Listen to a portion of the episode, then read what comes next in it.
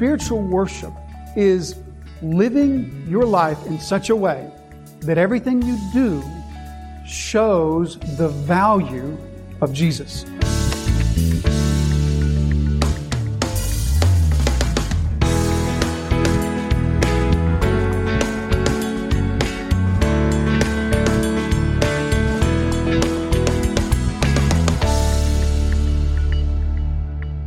Verse twenty-two, he says, you worship what you do not know.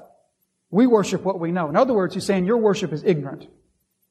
You worship what you don't even know. See, the Samaritans, in addition to all the other things we talked about, the Samaritans also rejected most of the Scriptures. They believed only in what we call the Pentateuch. The Pentateuch are the first five books of our Bibles. They're, they're the five books that Moses wrote. Genesis, Exodus, Numbers, Deut- uh, Leviticus, Deuteronomy. The five books that Moses wrote. They were the only books that the Samaritans believed were the Word of God. They rejected the Psalter. They rejected all the prophets. They rejected the history books. They rejected the wisdom books. They rejected everything. They especially rejected Nehemiah, which told about their opposition to the people of God. So they rejected all of that. So Jesus says, not only is it not about a place, but you are worshiping what you don't know, because you have rejected the Scriptures that tell you about the one that you worship. You therefore are worshiping what you don't know, or in other words, you're not worshiping at all. In other words, the worship of the true believer has to be informed by the truth of who we're worshiping. We cannot worship one that we don't know, and God has told us of Himself here.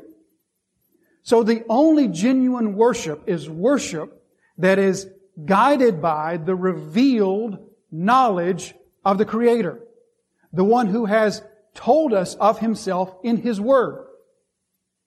The worship that, that Paul speaks of, the worship that Jesus speaks of, in fact, he's going to go on. Uh, we're just going to look down uh, to verse twenty-four real quick. Uh, God is Spirit, and those who worship Him must worship in spirit and in truth. So you must worship in spirit, meaning true worship is a work of the Spirit. It is an act of the Spirit. True worship is not something you do. True worship is something the Spirit of God does through you. And it's only done through true believers, because true believers are the only ones in which the Spirit of God lives. So if the Spirit of God lives in us, the Spirit of God worships through us, but only in true and genuine Christians. And He only does it in truth. The Spirit of God only worships the true God in the truth of the Scriptures that were written to us by who? Who wrote the Scriptures in terms of who was the, the, the divine author of Scriptures? The Holy Spirit is the author of Scripture. So the Holy Spirit lives in us and worships the true God through the Word that He wrote. So He's not going to worship the true God in any way that contradicts what He Himself wrote about the true God. Okay? So, worshiping in spirit and truth means that it is not a human activity per se. It is a divine activity. It is an act of the Spirit. It is something the Spirit does. That's what Paul says, worships by the Spirit of God. That's what Jesus says, worships in spirit and truth. So he says, your worship, what you call worship, is faulty because, number one, you think it's all about a place. And number two, you're doing it in ignorance. You don't even know the God that has been revealed to you. And so therefore you can't worship the God because you're ignorant of the God that you claim to be worshiping. You know, we can't just worship God any old way we want.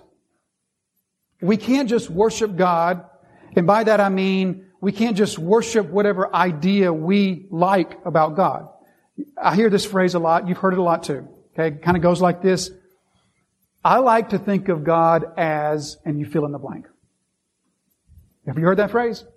I like to think of God as a God of, who cares what you like to think of God as? What matters is what God has revealed Himself to be.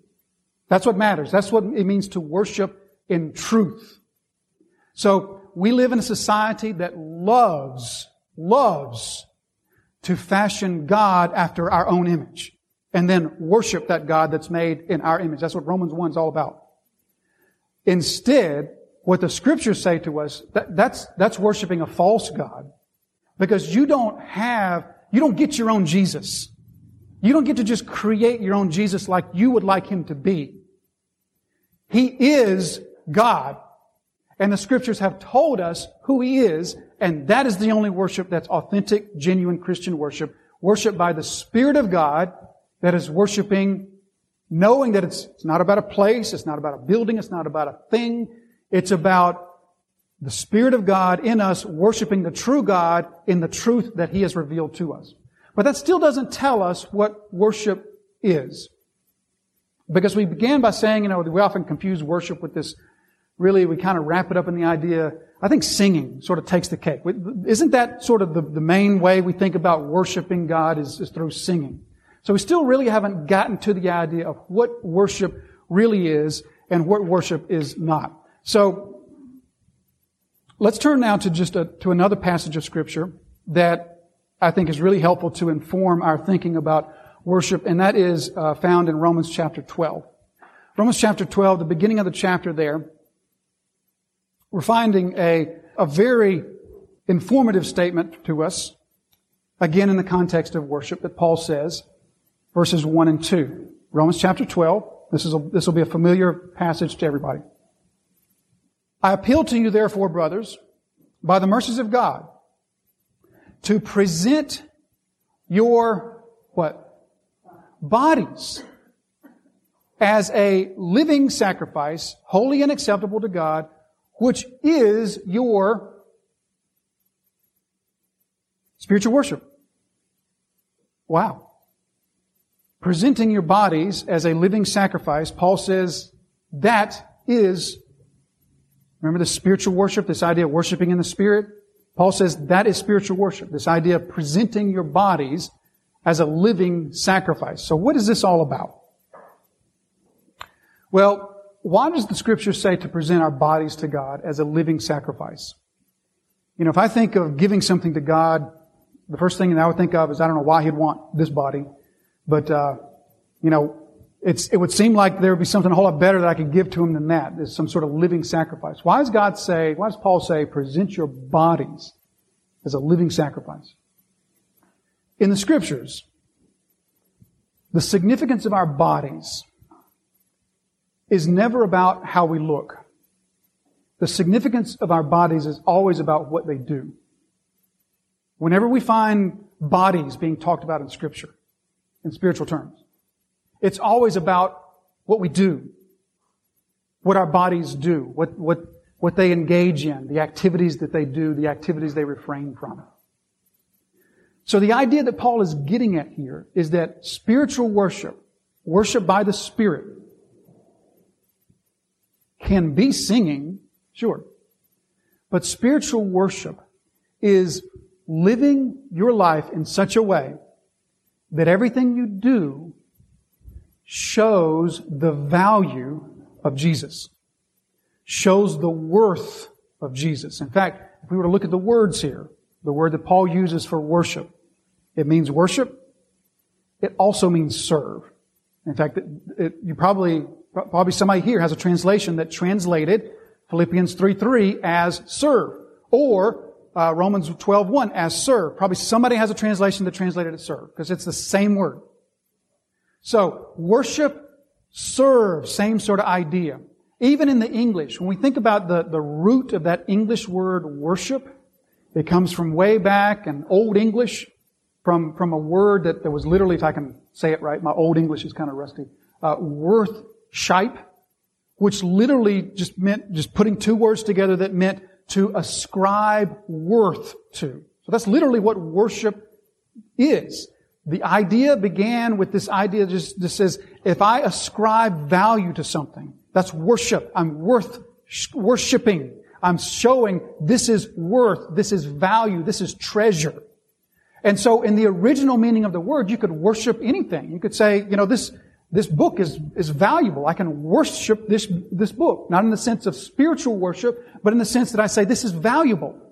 Well, we take that over into the context of faith, in the context of religion, and it becomes this idea of showing worth or value or living your life in such a way that shows that Jesus Christ is of supreme worth, of supreme value, that He is the treasure of your life. Just, just skip ahead. Well, you, you probably aren't in Philippians, but you can just listen as I skip ahead down to, uh, to verse seven. I count everything as loss because of the surpassing worth.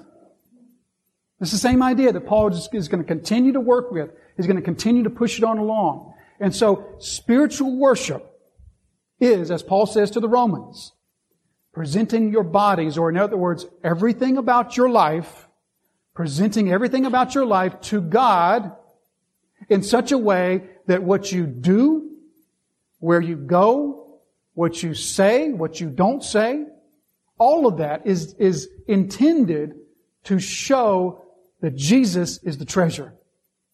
Jesus is the ultimate treasure. That's what worship is. So worship can be singing, absolutely.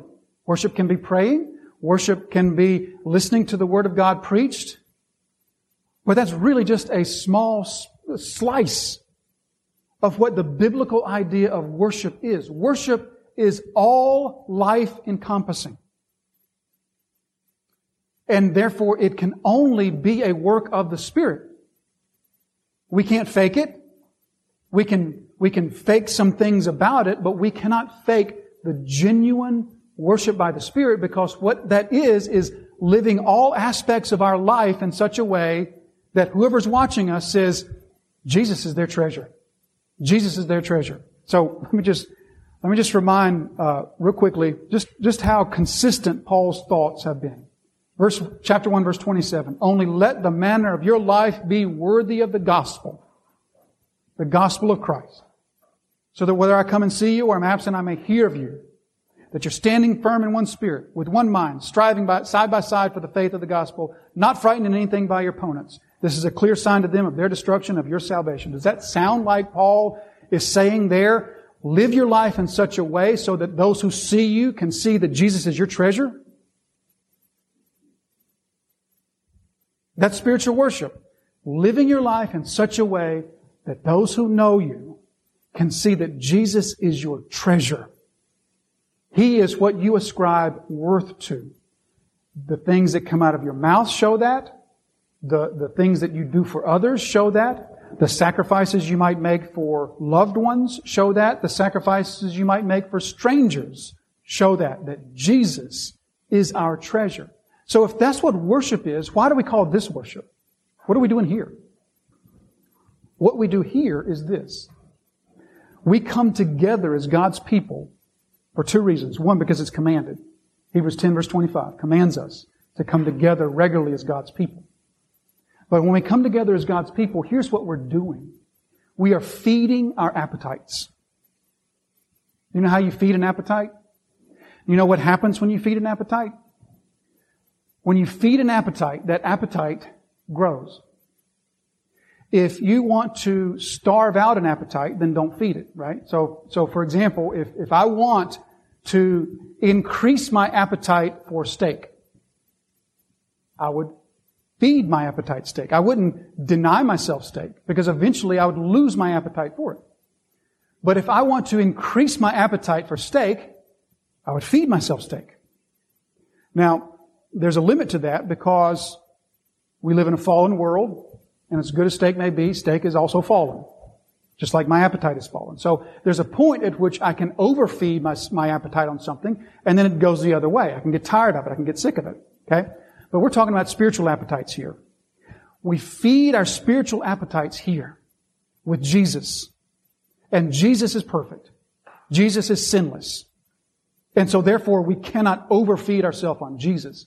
So the more we come together and feed ourselves on Jesus, the more that increases our spiritual appetite for Jesus, which equips us, Ephesians four, equips us to go out into the world and live in such a way that treasures Him, because we have fed our appetite for Him and increased our appetite for Him. Therefore, we can go out into the world and others can see us, and they can see that we have an appetite for Jesus. That's what, that's what we're doing here. We're gorging ourselves on Jesus, so that our appetite for Him, that spiritual appetite for Him, will grow, will strengthen, will be nurtured, will increase. And then we go out into the world and people see us, and they see us worshiping. Not to mean that they see us singing or praying, but they see us living our life and making decisions and making choices and saying things that show people Jesus is their treasure. That's what worship is. That's worship by the Spirit. That's, that is, can only be done by the Spirit. And that is, the Scriptures teach us, basically what encompasses all of life here on earth. For the believer in Jesus Christ, that is what life on earth is, is spiritual worship. Look at what Jesus said. To flip back real quick, you don't, well, you don't have to, but you can just listen, or if you're still in John four, here's what Jesus said. You worship what you don't know, we worship what we do know, for salvation is from the Jews. But the hour is coming, and is now here, when the true worshipers will worship the Father in spirit and in truth. True worshipers. For the Father is seeking such people to worship Him. That's why, that's why God saved you. Do you know that? God wants worshipers. Not because his ego has to be propped up, not because he's, uh, his self-esteem is struggling and he needs some people to sort of praise him. God is seeking worshipers because he is the perfect divine being that is infinitely worthy of praise. And so therefore it is infinitely right that he be praised. And because he created his universe to be right, he is seeking people to worship Him because that is the most right thing that can be done. Thank you for listening to today's episode of Truth That Transforms with pastor and Bible teacher Jason Wilkerson. Truth That Transforms is the daily teaching broadcast of Disciples Fellowship Church. We invite you to visit our website where you will find more resources to help in your journey of discipleship. You can find us at w w w dot disciples fellowship n c dot com or connect with our Facebook page at Facebook slash Disciples Fellowship N C. Truth That Transforms exists to glorify Jesus Christ through the teaching of His sanctifying and disciple-making Word.